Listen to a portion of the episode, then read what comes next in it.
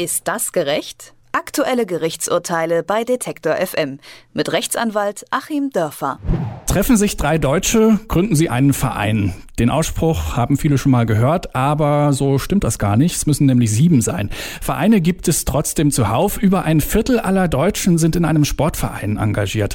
Das heißt, jedes Wochenende stehen Millionen von Sportlern auf Sportplätzen und in Turnhallen, und auch in anderen Bereichen gibt es viele, viele Vereine. Musiker spielen Konzerte und verschiedene Kulturvereine organisieren Feste, Ausfahrten, Infoveranstaltungen und so weiter. So groß die Vielfalt von Vereinen ist, so viel Ärger gibt es auch mit dem Vereinsrecht. Wir sprechen deshalb mit Achim Dörfer, der ist Rechtsanwalt und hat sich die Fallstricke des deutschen Vereinsrechts mal angeschaut. Hallo, Herr Dörfer. Guten Tag, Herr Schenk. Bei einem Verein gibt es 2 Seiten, die miteinander auskommen müssen. Zum einen sind das die Mitglieder und zum anderen die Vorstände. Dann fangen wir mal mit den Mitgliedern an. Was können die, was dürfen die? Welche Rechte und Pflichten haben Mitglieder? Die dürfen sehr viel, weil sie in ihrer Gesamtheit als Mitgliederversammlung das oberste Organ des Vereins sind. Das ist also nicht der Vorstand, sondern die Mitgliederversammlung kann dem Vorstand schon sagen, wo es lang geht. Der Vorstand ist dann nur dazu da, die Beschlüsse der Mitgliederversammlung umzusetzen und die Tagesgeschäfte zu regeln. In größeren Vereinen gibt es dann für Letzteres sogar noch extra einen Geschäftsführer, der jetzt im Vereinsrecht nicht vorgesehen oder vorgeschrieben ist. Und wenn es da sogar noch einen Geschäftsführer gibt, dann ist es so, dass die Vorstandsmitglieder eigentlich nicht sehr viel mehr tun als repräsentieren und sich aber üblicherweise trotzdem natürlich sehr, sehr wichtig nehmen. Das ist ja durchaus ein herausgehobenes Ehrenamt. Also die Mitglieder können eigentlich alles bestimmen. Und sie haben natürlich ein Recht darauf, für ihre Mitgliedsbeiträge dann auch die Leistungen zu bekommen, die in der Satzung drinstehen und die der Verein dann sauber auch erbringen muss. Aber geht das in der Praxis auch immer so auf, dass die Mitglieder da im Prinzip das Sagen haben und der Vorstand quasi da nur so ein bisschen die Repräsentation übernimmt? Ja, das ist eine ganz berechtigte Frage. Das geht natürlich in der Praxis sehr, sehr oft nicht auf. Im schlimmsten Falle werden die Mitglieder als Stimmvieh verwendet. Das ist insbesondere dann der Fall, wenn im Vorstand 2 einander verfeindete Fraktionen entstehen. Das passiert ziemlich oft. Entweder, dass man sich inhaltlich zerstreitet oder menschlich nicht miteinander auskommt und der einen dem anderen dann und umgekehrt vorwirft, korrupt, inkorrekt und unfähig zu sein. Und dann werden typischerweise konspirative Treffen abgehalten, Telefonketten gestartet, Zettelchen gemacht mit genehmen Kandidaten, wenn es um die Vorstandswahl geht.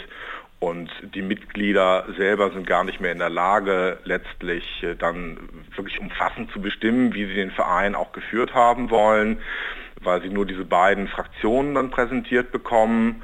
Das ist das eine, also die Personalauswahl im Vorstand geht oft an den Mitgliedern vorbei und wird im Klüngelverfahren geregelt. Das andere ist, dass die Mitglieder oftmals unabsichtlich oder auch absichtlich hinters Licht geführt werden. Das geht ja schon mit den Einladungen zu Mitgliederversammlungen los. Wenn dann eine Satzungsänderung beschlossen wird, dann liest man oftmals Tagesordnungspunkt 3, Satzungsänderung, und das war's. Und das Ganze ist dann ein Überraschungspaket. Kein Mitglied versteht dann auf der Mitgliederversammlung, was geändert werden soll, und kann eigentlich nur nach Vertrauen mit Ja, Nein oder Enthaltung stimmen. Deswegen ist es ja auch so wichtig, das ist auch eine der Fallstricke schon bei der Führung so eines Vereins, die insgesamt unglaublich komplex ist, allein schon eine richtige Tagesordnung hinzubekommen.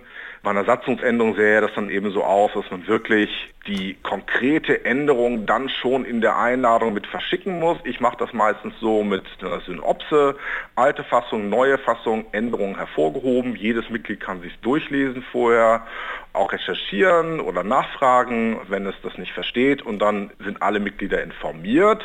Aber das ist eben keinesfalls der Normalfall. Also im Extremfall gibt es schon den Wunsch des Vorstandes, uninformierte und nur durch irgendwelche Loyalitäten verbundene Mitglieder zu haben. Die Vorstände sind ja rechtlich dazu verpflichtet, auf die Anliegen der Vereinsmitglieder einzugehen. Aber was passiert denn, wenn die das einfach nicht machen? Können die Mitglieder dann klagen oder wie können Mitglieder da sich Recht verschaffen? Also die reguläre Form, sich da Recht zu verschaffen, ist einfach die Wahl. Und das ist ja auch wichtig, dass Vereine auch im gemeinnützigen Bereich demokratisch aufgebaut sein müssen.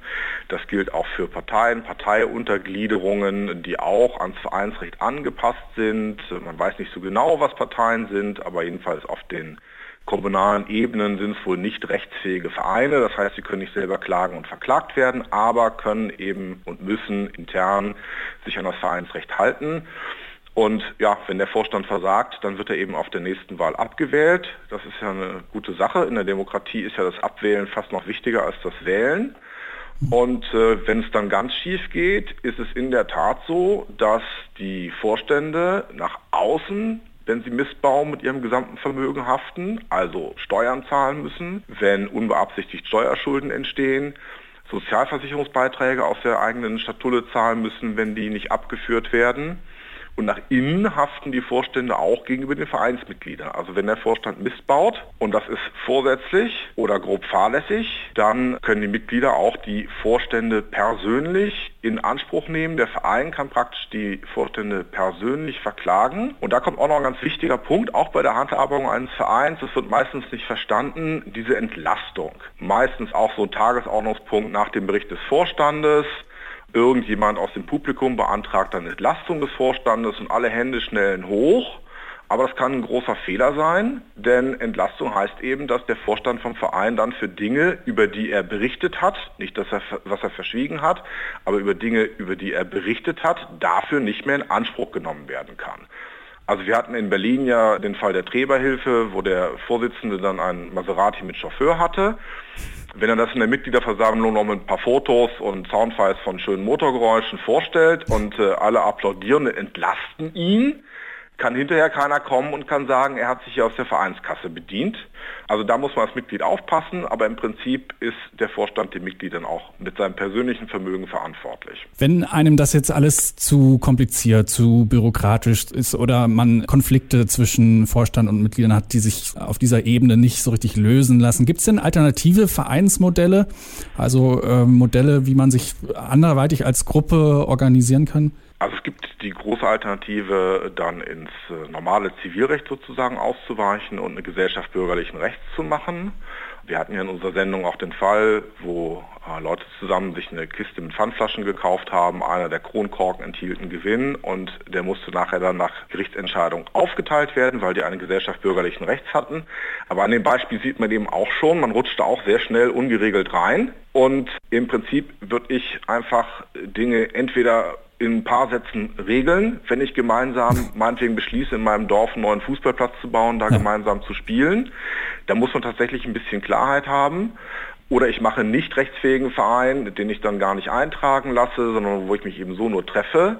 Aber so ganz außerhalb dieser Regelungsbereiche wird man sich kaum bewegen können, weil in dem Moment, wo Streit entsteht, die Gerichte natürlich dazu neigen, irgendeine Rechtsgrundlage für das Zusammenwirken zu finden, bis hin zu völlig absurden Fällen. Ich habe das jetzt auf dem letzten Elternabend erlebt, da erzählte doch tatsächlich jemand, an der vorherigen Schule hat ein Vater die Wahl des Elternsprechers der Klasse erfolgreich vor Gericht angefochten. Ja, okay. Also es scheint schon behandlungsbedürftig zu sein, so ein Verhalten. Aber selbst das kann man vor Gericht tun. Wenn man nun meint, da hätte nun geheim abgestimmt werden müssen und nicht öffentlich, dann kann man sogar einen von den 20 Eltern, der Elternvertreter geworden ist, der Arme, dann wiederum kippen. Also man kommt aus dem Ganzen nicht raus. Entweder hält man es eben dann wirklich sehr, sehr unverbindlich und hofft, dass es gut geht, oder man nimmt zumindest ein paar rudimentäre Regelungen auf.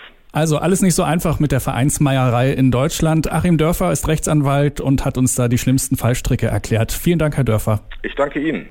Ist das gerecht? Aktuelle Gerichtsurteile bei Detektor FM mit Rechtsanwalt Achim Dörfer.